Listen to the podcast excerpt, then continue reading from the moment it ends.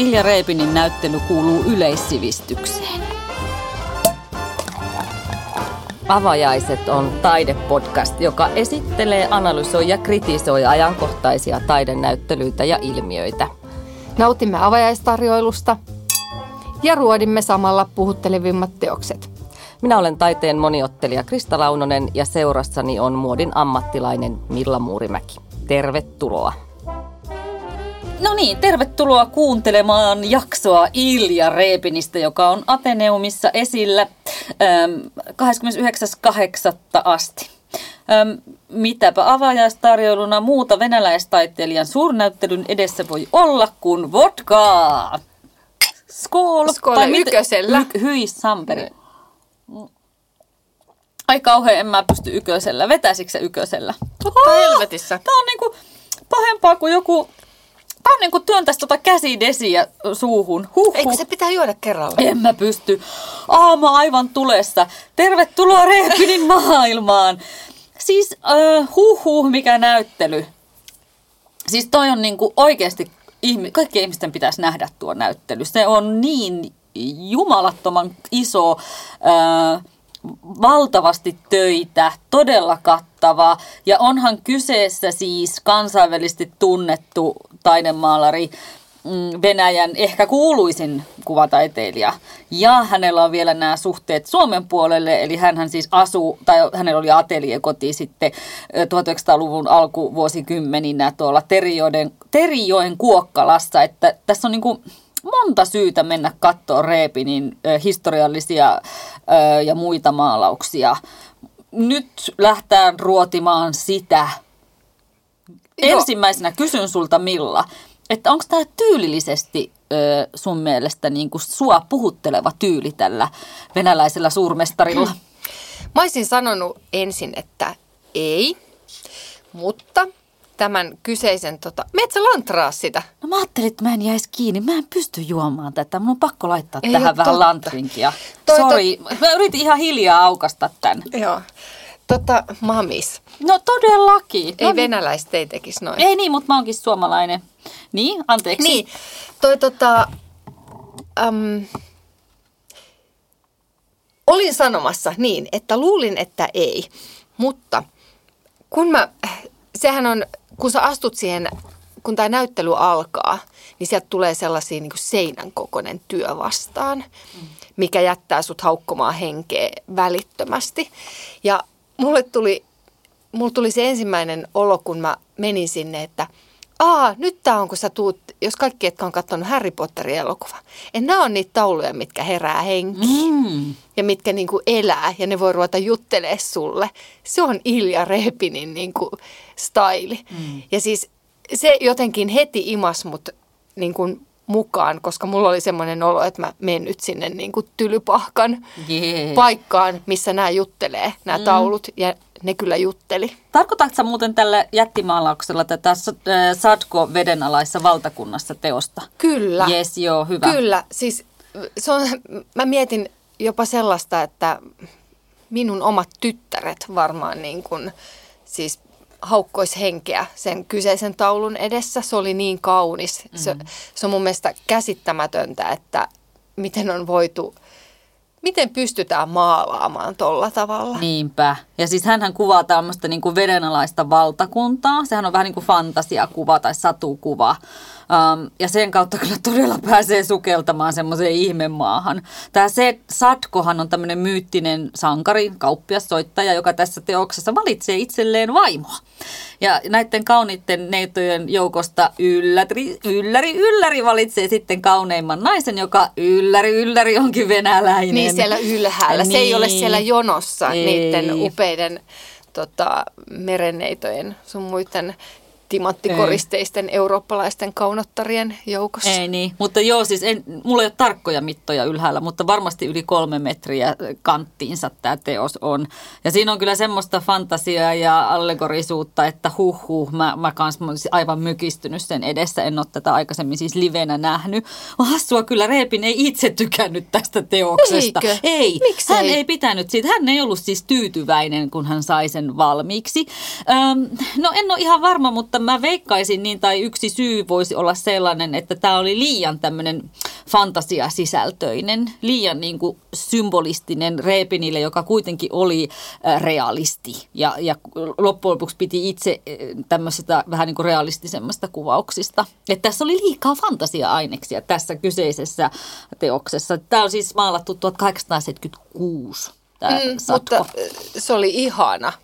Se oli ihana, mm. mutta sen kyseisen työn toisella puolella oli, oli sitten tota, semmoisesta tummaihoinen nainen maalattu, mm. mikä puhutteli mua ihan todella paljon.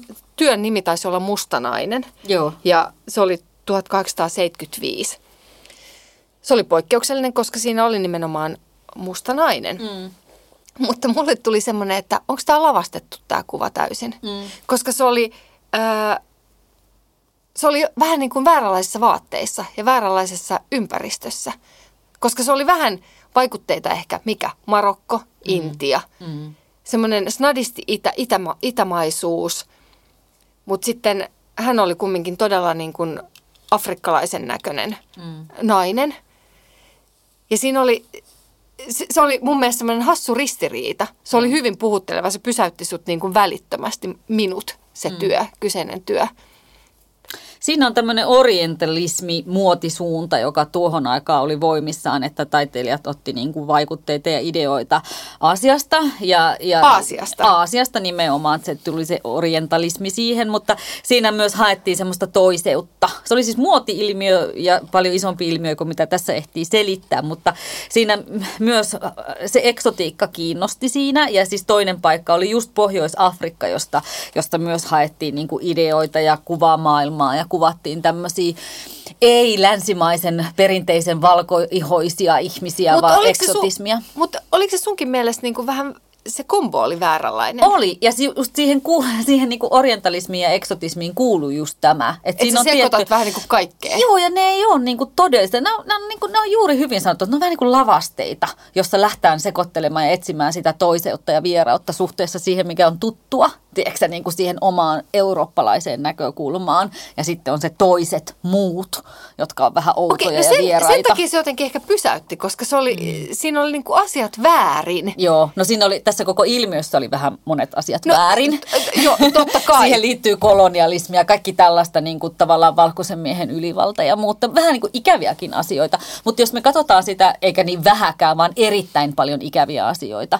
Mutta jos me katsotaan sitä vaan niin kuitenkin puhtaasti ekso eksoottisena, niin se oli äärimmäisen niin kuin koristeellinen, dekoratiivinen, oli. kaunis. Mutta sillä tavallahan myös kuvataan sitä naista koristeena objektina, dekoratiivisena kohteena, jota voi ihmetellä, että tuollainen ihme tuossa on. Että tämä on, niinku, on iso, iso aihe, ihan valtavan suuri aihe, niinku koko tämä, miten me nyt nykyään luetaan esimerkiksi 1800-luvun lopun tämmöisiä eksoottisia Joo, hyvä, joo ja sitten sä katsot kumminkin sit sitä taas tätä mustaa naista vastapäätä olevaa, siellä oli ne sellaiset hyvin niin kuin, siinä oli sellaiset niin kuin, äh, työläis... Siis Volgan lautturi. Joo, lautturi, Joo. lautturit, ketkä kiskoo. Semmoinen niin kuin, tiedätkö, tuskanen työ. Kyllä. Tuskanen työ, missä niin kuin näet, niin kuin, kuinka niin kuin sattuu ja kuinka niin kuin hirveässä kunnossa ne miehet on. Mm. Eli nyt jos tästä orjuutuksesta päästään, että sittenhän mun mielestä Reipin just kuvasi hyvin paljon sitä sellaista äh, huono-osaisten Joo kansaa. Niin kuin joo, kansaa nimenomaan. kansaa, joo. joo. Että et tämä on niin kuin hassu ristiriita niin. mun mielestä näidenkin, näiden kahden niin kuin asian välillä. Kyllä. Kyllä. Ja sitten siis Volkan lauttureista on pakko sanoa sen verran, että tämä on varmaan niin kuin ehkä tunnet, ainakin Suomessa tunnetuin Reipinin teos, 1870-1873 maalattu. Tämä on ollut, tämä on monen tota, Mä muistan ainakin jonkun mun taidehistorian kirjan kannessakin tämä on. Ja siis sitä, sitä arvostettiin jo silloin, kun se valmistui niin tosi paljon. Se sai erilaisia palkintoja ja semmoinen kriitikko kuin Sta, Stasov rakastui siihen kehuisen niin kuin maasta taivaaseen. Ja siinä siis tämmöiset maattomat maatyöläiset vetää laivaa vedestä ylämäkeen. Ja nämä miehet on niin kuin etniseltä alkuperältään eri kansoista tavallaan Venäjältä. Ja Joo. hän asettui siinä niiden asema. Mä näin tämän eka kertaa livenä. Siis mä oon nähnyt tämän varmaan 10 000 kertaa kuvissa. Ja eka kertaa, kun seiso siinä livenä, niin kyllähän se teki vaikutuksen. Siis mä niin kuvittelin tuntevani ton teoksen, mutta en. Siis mikä olo on seistä siinä, se on niin valtava, niin hurja. Äh, sä todella tuut niin kuin vedetyksi siihen, sinne rannalle, siihen helteeseen. Hyvä, ettei niin kuin itsellä ruvenut hiki valumaan otsalta, kun sitä miesten kamalaa duunia Mutta mut minkä takia se oli se yksi, se tosi valkoinen poika siinä keskellä? No se oli varmaan sitten, kuvaiskohan se sitten näitä tiettyjä Venäjän kansoja. Niin kuin, Mutta se oli jotenkin kaikki valo ja Joo. Kaikki lankes häneen ja sitten tietyllä tapaa äh, kaikki muut oli mun mielestä se niin kuin liassa ja mm. jotenkin semmoisessa, niin. niin kuin, tiedäksä, miksikä, silleen niin kuin arpisena ja kaikkea. Sitten on tämmöinen tosi valkoinen, vielä puhtoinen poika mm. siinä keskellä. Niin. Ainut kuka ei ole niin kuin kyyryselkäisenä. no ketään siinä sitten nostetaan. Mutta tuo oli hyvä, kun sä puhuit tuosta valosta. Koska siis kyllä Repin on aivan mestari siinä valon käytössä. Ja nimenomaan kun seuraat töissä, että miten hän on käyttänyt valoa, niin se tekninen taituruus korostuu siinä. Et mun mielestä näitä teoksia voisi katsoa pelkästään niin, että kulkisi teoksen luota teoksen luokse katsomalla, että mihin ja miten valo osuu. Mutta eikö hänen yksi idoli ollut Rembrandt? Varmasti ja, ta- ja taide, oli. taidettiin, Niin. me edeltävissä jaksoissa puhuttiinkin mm. hänen niin kuin Valon käytöstä. valon Ja käytöstä, se- miten hän sitä, Kyllä. sitä tota, kuvasi ja osasi maalata, mm. niin se kyllä näkyy täällä. Joo, on, on varmaan niin kuin mestarinsa Repinkin kyllä tarkkaa katsonut. Mutta se on kyllä mielenkiintoista, miten se valo kulkee ja elää siellä. Et se, se on semmoista valon leikkiä. Ja just tämä kysymys, että kun sä meet Repinin taulun eteen, jossa on useampi ihminen, niin se kysymys on mun mielestä tosi relevantti, että kuka on valossa. Kuka missäkin teoksessa on siellä korkeammassa valossa. Ja tämä mm. niin kuin Repin haluaa korostaa. Joo. Joo, ja sitten se, se oli hassu tossaan, kun sä kul- kulit siellä, äh, ne oli ihanasti myös ripustettu, että siellä saattoi olla, sä näit, että täällä on jotain valtiomiehiä tai, tai tota, oli ne sitten poliitikkoja tai kirkonmiehiä tai jotain, ja sitten rinnalla saattoi olla joku duunari. Joo. Duunari aseteltu siihen viereen yhtä upeasti maalattuna. Niin.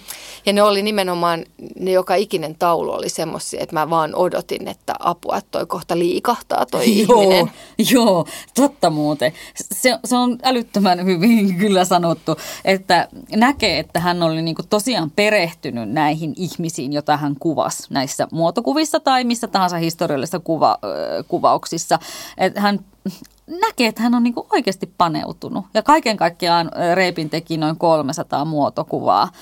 Et, et tuntuu, että ne tyypit niinku, todella ne voi liikahtaa tai jotenkin niiden katse porautuu sieltä kankaasta läpi. Et aina kun sulla on uusi tyyppi, niin samalla siis se jotenkin niin kuin hän on niin aloittanut sen kuvan rakentamisen jotenkin nollasta. Että on aina eri ilmeet, aina eri asennot, persona korostuu ja se on aina jotenkin tosi harkittu se. Huolimatta kuvaakohan just Leo Tolstoita vai, vai jotakin toista ehkä venäläistä älymystön edustajaa tai kulttuurityyppejä, jotka ei välttämättä nimenä ainakaan mulle sano mitään. Mutta se vaan, että sä meet sen taulun eteen ja siellä katsoo sua joku tyyppi tai on jossain omassa tilassaan, niin se on, se on aivan siis hurjaa. Hurjan Joo, ja toi taitava. oli mun mielestä just hyvä, kun sä sanoit, että, että se on niin kuin, jokaiselle tulee se persona ja oma ilme, koska se, mm. oli, se oli mun mielestä ne ilmeet oli ehkä se, se tota, hienoin piirre siinä, että välttämättä voisi kuvitella, että jos ihminen pyytää itsestään muotokuvan, niin sä haluat mahdollisimman imartelevan kuvan itsestäsi. Mm. Enkä mä väitä, että nämä ei olisi ollut imartelevia, mutta ne ei selkeästi, mä voin kuvitella, että se on vähän niin kuin tänä päivänä, jos joku ottaisi susta valokuvan, Niin. niin sä et välttämättä haluaisi, että susta, susta pistetään eteenpäin se niin kuin hyvin rehellinen kuva. Ja mm. hänen niin kuin noi työt oli silleen rehellisen näköisiä. Ne ihmiset oli juuri sen näköisiä, mm. kun ne on ollut. Joo. Ja mun mielestä jotenkin ne kaikki, sä, sä voit aistia, että Aa, toi on varmaan ton henkilön perusilme. Joo. Ja samalla tulee se, niin kuin se persona, että on, Repinin muotokuvistaan sanotaan, että niissä on tämmöistä poikkeuksellista psykologista syvyyttä. Joo, kyllä on. Ja kaikki ne yksityiskohdat. Että jotenkin musta, mulla jäi sellainen olo, että Repin on varsin, varsinainen niin kuin yksityiskohtien rak, rakastaja, että hän niin jaksoi jotenkin joka ikisen helkkarin napinkin sieltä niin jotenkin tuoda, tuoda sellaisena niin kuin tietysti teknisen taituruuden kautta ja kaiken muunkin kautta. Mutta sitten toisaalta mm, mun mielestä niissä myös näkyy tietty sellainen teatraalisuus. Et en mä tiedä, onko se niin kuitenkin venäläinen luonteenpiirre vai onko tämä nyt stereotypiaa, mutta kun on, monet on tämmöisiä kolossaalisia teoksia, siis valtavan kokoisia ja aiheeltaan ja psykologialtaan tosi draamallisia – Niissä on jännitettä, niissä on nämä ilmeet, eleet. Siis voi melkein kuulla sen puheen, mitä siinä niin kuin tilanteessa käydään. Ähm, syvät tunteet, vahvat väret, väkevät aiheet. Niin kuin, siis jotenkin kun Reppinin tauluja katsoo, niin elämä ei ole kyllä latteita eikä peikeä. Että se, se on jotenkin niin kuin aivan räjähdysmäisesti. Että, siinä on maut ja hajut ja elämät ja, ja kaikki. Mutta hän oli jo niin kuin aikanaan julkis tunnettu arvostettu taiteilija ja kaikki niin kuin hakeutui hänen seuraansa. Mm.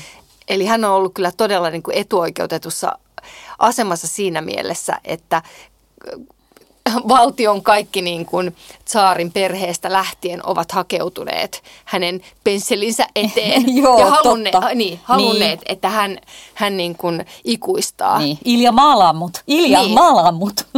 että tiety, et, et tietyllä tapaa, että hänellä on ollut kyllä se valta – valta siihen niin kuin päästä tuohon. Mun pitää noista potreteista sanoa, yksi työ, mikä mut pysäytti potreteissa oli, nyt sanon taatusti väärin, säveltäjä Aleksander Glasunovin muotokuva mm. vuodelta 1887. Se oli semmoinen mies, kuka hassusti eh, seiso, semmoinen aika niin kuin hipsterimäinen dude, kuka, kuka seiso silleen käsi niin kuin tuossa housun liepe, tässä housun sisässä. Mm. Sille takki niin kuin vähän rennosti, punainen tausta.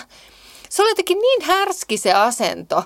Semmoinen, niin kuin, tiedätkö, leuka ylhäällä mm. ja tosissaan se käsi siellä. Mä ajattelin, että ai juman kautta, että vitsi, että on niin kuin 1800-luvun lopulla vedetty tuommoinen niin hipsteri Mm, tohon vielä. Tohon, niin kuin, tohon eteen. Se oli mun mielestä, se, se oli hämmentävä kuva mm. sinne. Ja taas mä niin kuin odotin, että tiedätkö se voisi mulle sieltä jotain niin. Niin kuin, sanoa, pamauttaa sen käden silleen sieltä niin pöksyistä tai jotenkin. Muijaa. Niin.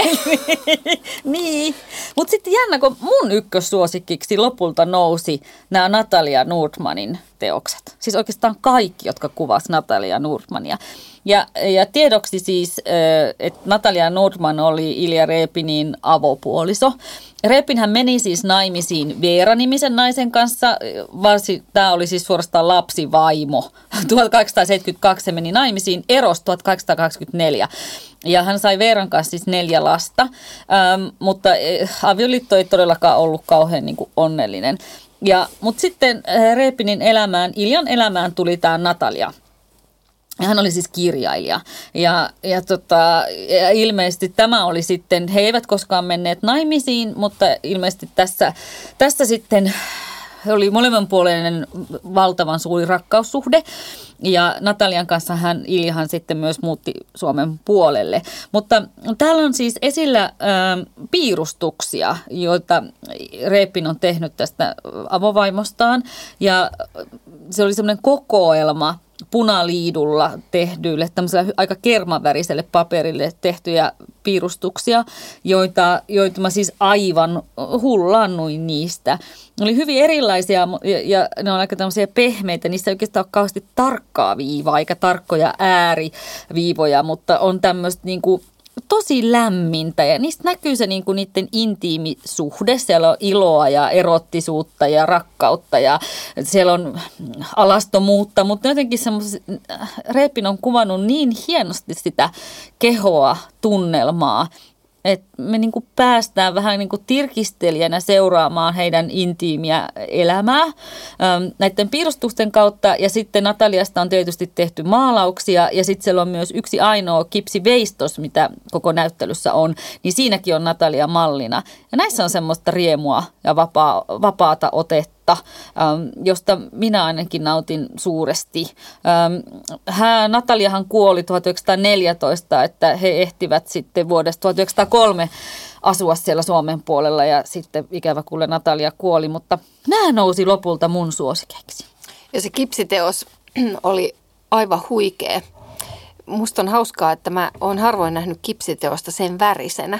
Ja siinä kipsiteoksessahan oli hirveän samantyyppiset sävyt kuin näissä sun puhumissa niin kuin piirustuksissa. Siinä oli myös semmoinen niin kuin puuterinen roosan. Joo, aika pehmeä Niin, sellainen. roosan sävy, mikä oli tosi kaunis. Ja se oli mun mielestä ehkä justiin nämä piirustuksissakin, niin se, se paperin ja sen punaliidun se värimaailma oli se, mikä niin kuin jotenkin pysäytti, koska se oli niin erilainen. Mm.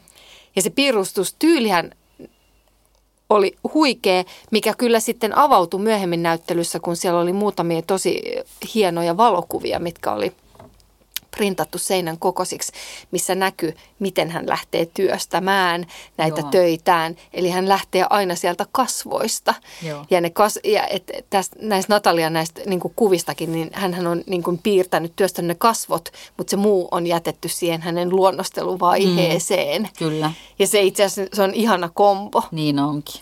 Ja, ja musta tuntuu, että näissä ne oli ainoat, mihin se on jättänyt sen, niin kuin, että onkohan ne jätetty keskeneräiseksi syystä Mm. vai onko mm. ne vaan, tiedätkö, ollut niin kuin, Aika loppu tai... niin, niin, tai hahmotelmia, Niin. mitä sä oot, tiedätkö, niin kuin aloitellut siitä rakkaasta piirtelemään. Mm. Ja sit ne on, mutta onneksi ne on jäänyt sellaiseksi, koska ne Onneksi. on niin kuin, ne oli todella, todella, todella hienoja. Niin oli.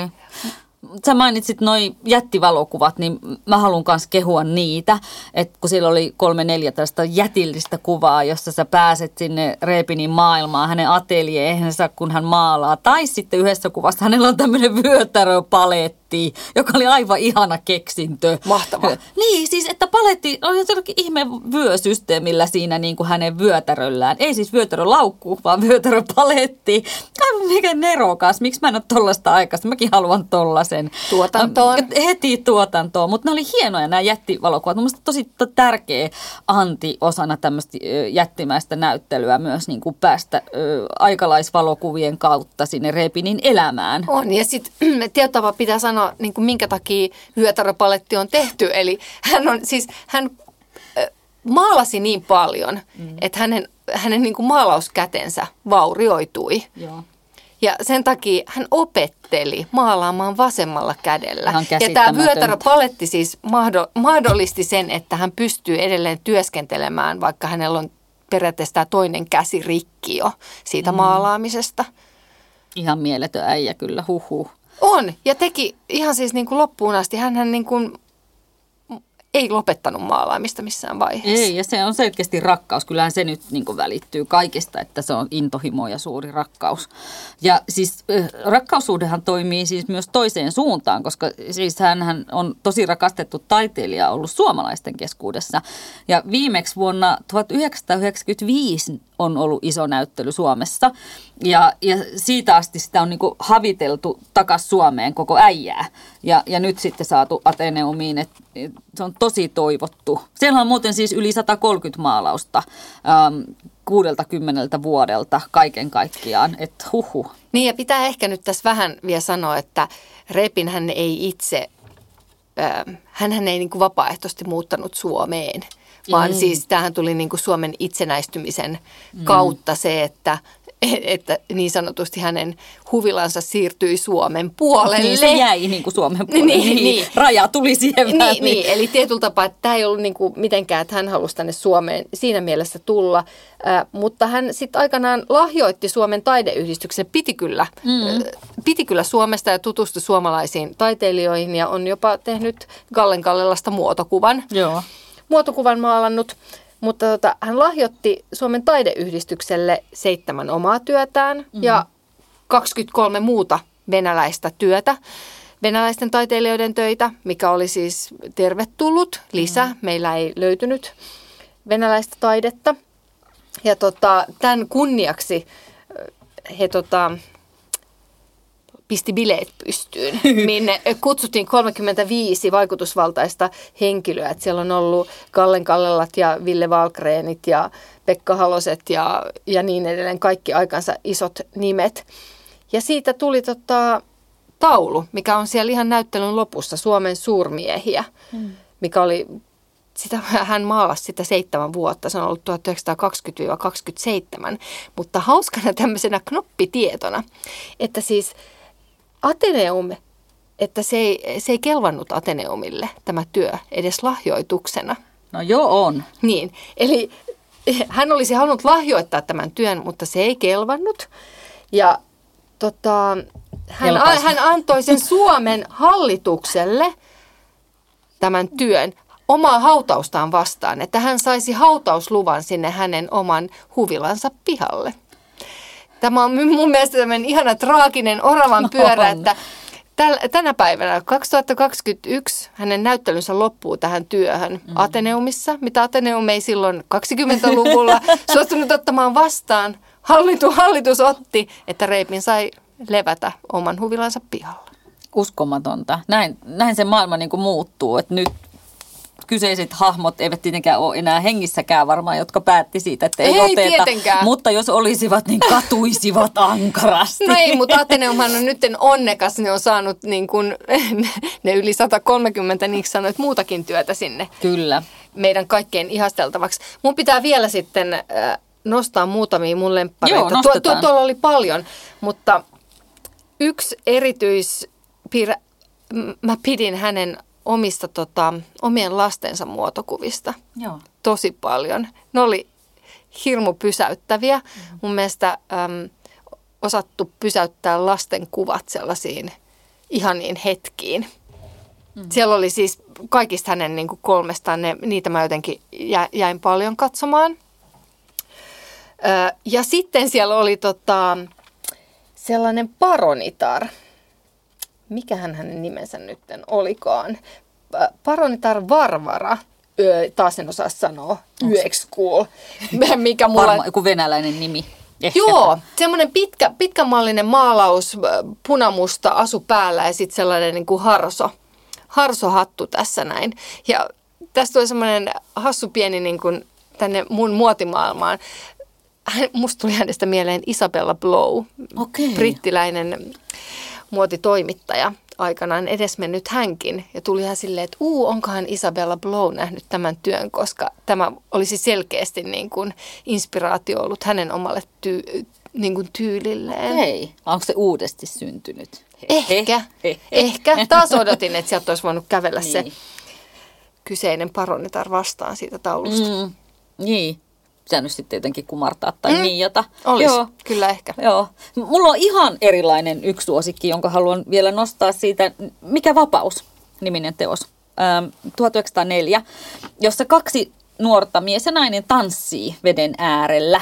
Ja tätähän on siis tulkittu tälleen niin kuin symbolistisesti, allegorisesti, nähty se, niin kuin, kun sen nimi on mikä vapaus, niin kuin vapauden kuvauksena. Ähm, että se on tehty siis Suomen, täällä, Suomen puolella Koukkalassa ähm, ja sitä on ajateltu niin, että koska Reepin ja hänen Natalia Nordman avovaimonsa muuttivat silloin yhteen, niin tässä olisi niin kuin kuvattu sitä heidän vapauden tunnetta, että nyt he saavat olla yhdessä ja Aa. on niin kuin vapaus näin, mutta Reepin itse kielsi, että ei ole näin. Että tässä nyt vaan, siinä on just sitä, mitä siinä nähdään, että älkää ruvetko ylitulkitsemaan. Niin. Keittiöpsykologit niin, muualle. Justiinsa. Mutta mä haluan, musta se on vaan, siinä on vapauden tunne. Ja sitten siellä on semmoinen ihan ihan pikkunen työharjoitelma, jonka nimi on Sateenvarjolla leikkivä nainen vuodelta 1874. Aa, mä tiedän sen mustassa asussa oleva. Joo, joo. keskeneräinen työ. Ja siinä on niin kuin jotenkin vaan nainen, se on siis harjoitelma tämmöistä parisilaiskahvilassa teosta varten, mutta mä rakastan töitä, jotka on keskeneräisiä, koska niissä näkyy aina yleensä se taiteilijan tapa työskennellä, että miten hän etenee. Ja muutenkin tykkään jotenkin siinä valmiina keskeneräisen välisestä jännitteestä, että se ei ole valmis, mutta ei se näytä kyllä niin kuin keskeneräiseltäkään, vaan jotenkin se on just siinä rajalla, joka tekee siitä jotenkin nautinnollisen katsoa. Niin, ja se oli hyvin erilainen työ taas kaikkia näitä muita teatraalisia, draamallisia, valtavan kokoisia mastodonttiteosten rinnalla, niin oli jotenkin ihana tämmöinen pienen pieni työ, joka on, joka on harjoitelma, mutta siinä näkyy ne kaikki niin kuin Reepinin taidot ja ja ymmärrystilasta ja sommittelusta ja kaikki. Ja sitten on hauska sellainen, mikä mun pitää kanssa ehkä sanoa, että kun tämän näyttelyn käy läpi mm. ja kun hän on ollut noin kovin tuottelias ja selkeästi aina joka ikistä isoa teostaan varten tehnyt aika monta harjoitelmatyötä, Joo. mitkä on ne kumminkin eroaa niistä Mm. hänen lopullisesta työstään, että siinä ei ole niin toistoa. Mutta mulla tuli myös paljon, että aa, kun sä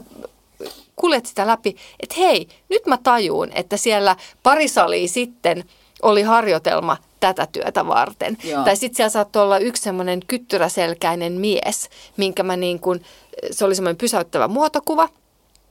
Ja sitten mä tajun, että siinä vieressä on se sellainen valtava, valtava työ, mikä oli, en muista nimeä, se oli joku iso kansanmarssi mielenosoitustyyppinen. Niin sä näet sen kyttyräselkäisen Mm. miehen siellä. Ihana.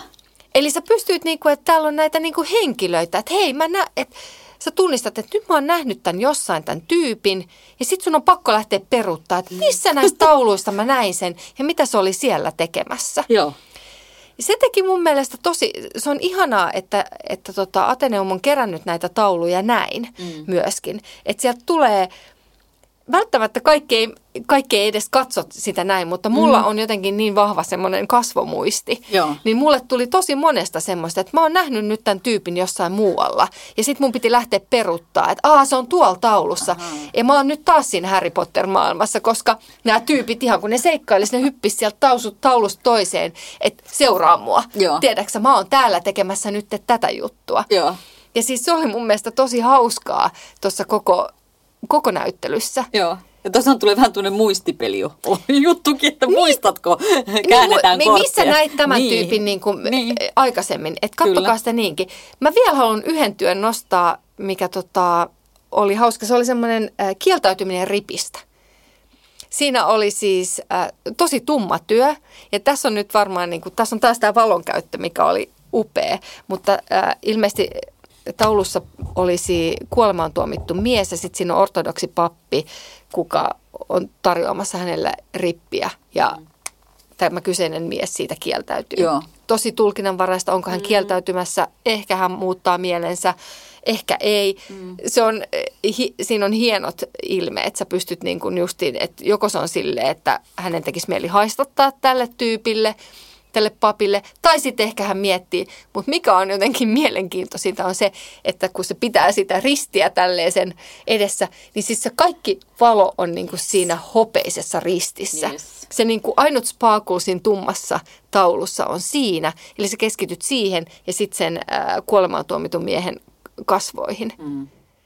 Tuo osoittaa taas niin kuin Reeppinin sitä nerokkuutta paitsi psykologisena taiteen tekijänä, myöskin siinä valon käyttäjänä. Et Niin kuin mä aiemmin sanoin, että kaikkia teoksia voisi katsoa vaan sen valon kautta. Mihin valo osuu ja miksi. Joo, mutta hän on myös selkeästi ollut hyvin poliittinen taiteilija. On, on. Eli hän on- hyvin joo. kantaanottava. Kyllä. Eli hän on ottanut kantaa kyllä moniin, moniin asioihin. On, on. Siellä on kaiken näköistä mielenosoitusta ja kaikkea, mitä hän niin kuin on kuvannut. Siis kansan näkökulmasta. Ja sitten toisaalta tehnyt näitä hallitsijapotretteja. Siellä oli myös semmoinen kotiinpaluutyö, Joo, missä on huikeet ne ka, niin kuin ilmeet, mitkä sille perheelle on piirretty, kun se mies saapuu mm. sinne huoneeseen. kyllä. Kun Siitä se- oli kaksikin versiota Niin oli, mikä oli mahtavaa. Se toinen oli, siinä oli nainen. Kyllä. Siinä oli piirretty nainen siihen. Tämä on taas, mikä mä sanoin, että kun ne harjoitelmat, mm. ne on harjoitelmia, mutta ne on kumminkin täysin omia tarinoitaan, Niinpä. mikä on hirveän viehättävää. Mutta siinä oli jotenkin myös siinä, siinä huoneessa, kun sä näet, monella on semmoinen niin kauhu, siellä Niin. näkyy jopa inhoa, pelkoa. Kyllä. Sitten sit siellä oli vain yksi poika, kella oli ehkä semmoinen vähän iloisempi mm. ilme, että hän on saanut isänsä, idolinsa, Mm. idolinsa kotiin. Kyllä. Mut, joo. Sä pystyt leik- si- siinä kun sä katot sitä teosta, niin tuntuu, että sä pystyt niinku veitsellä leikkaamaan sitä ilmaa. Että sä tavallaan ymmärrät sen painostavan tunnelman. Että. Herra Jeesus on kuvannut sen tunnelman siihen, sen psykologisen jännitteen niiden ihmisten välillä. Ne niinku tunteet. Kyllä. Ja se on aivan huikea taito. On. Et senkin takia tämä näyttely kuuluu yleissivistykseen. Kaikkien pitäisi pyrkiä menemään katsomaan sitä. Ää, ensinnäkin se on niin kattava, se on iso, se on, se on niinku historian tunti tavallaan. Ja sitten se on venäläisyyden Mut tunti ei tunti. tuu riittää Ei tuolla. tunti, sinne pitää varata useita tunteja. Joo, koska tuolla pystyisi olemaan, tai musta tuntuu, että toi pitäisi ehkä käydä katsoa useamman kerran. Joo. Tuossa voi ottaa niin monta tässä voi ottaa tämän sun niin kuin vinkkaaman etsikää kehen valo lankeaa tai mun vinkkaaman etsikää missä nämä hahmot seikkailee. niin. Et ja mi- sitten menkää vielä Potter-maailmaankin kaiken lisäksi. Niin. Niin. Siis silleen niin kuin leikkimielisesti. Kyllä. Että iskeekö ne, tai sitten kun Ateneumista ovi menee kiinni, niin iskeekö Noi. ne silmää? Vai silloin kun sä käännyt, niin iskeekö se teos, Iskee. teos, kuvattava hahmo sulle silmää? tai näyttää keskaria. Tai näyttää keskaria, että kyllä ne jollain tavalla ne ehkä lähtee lentoon. Joo. Juo sä yksin sitä, koska mä mun vodkani vetäsin jo, niin kuin Reppinkin olisi sen juonut. Niin olisi. Ei musta venäläistä saa tekemälläkään, mutta Reppiniä ihailen. Vaikka hän ei tyylillisesti ole minun suosikkini, niin tekijänä ja historiallisena dokumentaristina. Ai no, mutta hei nyt tähän pitää vielä, no miksei jos tyylillisesti sun... niin Palataanko me vielä siihen? Mä ajattelin, että no okei, nyt kun kysyit, niin sanotaan Et, nyt sille vielä aina tää. niin kuin nopeasti. No aivan helkkarin nopeasti. Mulle Reppinin tyyli on mun makuun liian makeileva. Se on niinku liian makea, vaikka mähän nimenomaan olen 1800-luvun ö, taiteen suuri ystävä, niin se tietty realismi ja tietty värien käyttö, viivan käyttö ei vaan niin kuin istu mun henkilökohtaiseen pirtaani. Mutta justhan mä tässä puolisen tuntia kehuin häntä, että, ei se, että taidettahan voi katsoa myös niin, että okei mä en pidä tästä tyylistä, tää ole, vaikka jos leikittäisiin, mä voisin, että en niin kuin, jos mulla olisi kaikki maailman raha, niin ehkä en niin kuin omaan makuuhuoneen seinälle laittaisi reppiniä. Mutta se ei tarkoita sitä, että arvostaisi sitä että, ja ymmärtäisi ja yrittäisi niin kuin iha, ja jopa ihailisin sitä. Mutta tyylillisesti vaikka Edefelt puhuttelee mua enemmän. Et itse asiassa monta kertaa mä mietin siinä, että miten tämä eroaa Edefeltistä, joka on aikalainen, joten, joten jopa aihesisältö saattaa monesti olla samanlainen. Niin Edefelt on, äh, en mä tiedä, ehkä semmoinen tietty... Ö, raskaus, joka noissa kuitenkin on noissa Reppinin töissä. Tai, tai tietty äh, totisuus tai joku semmoinen, vaikka niissä on myös huumoria, mä en tarkoita sitä. Mutta tyyli, mä puhun nyt niinku tyylillisesti, eli siitä, miten väriä on levitetty pinnalle. Musta se näyttää rikkaammalta. Tavallaan joo, joo, koska Edefeld on sellainen niin kuin irtonaisempi, irrallisempi, kevyempi, huolettomampi. Niin kuin, ei, ei, et, en tiedä, mutta siis joo, nyt yritin tosi tosi lyhyesti sanoa, että miksi en, miksi en rakasta Reeppiniä. Arvostan, mutta en rakasta. Mutta olihan toi nyt ihana. No olihan se nyt aivan huikea näyttely. Kaikki sinne nyt vaan. On. Aikuisten tylypahka. Se on se. Kippis!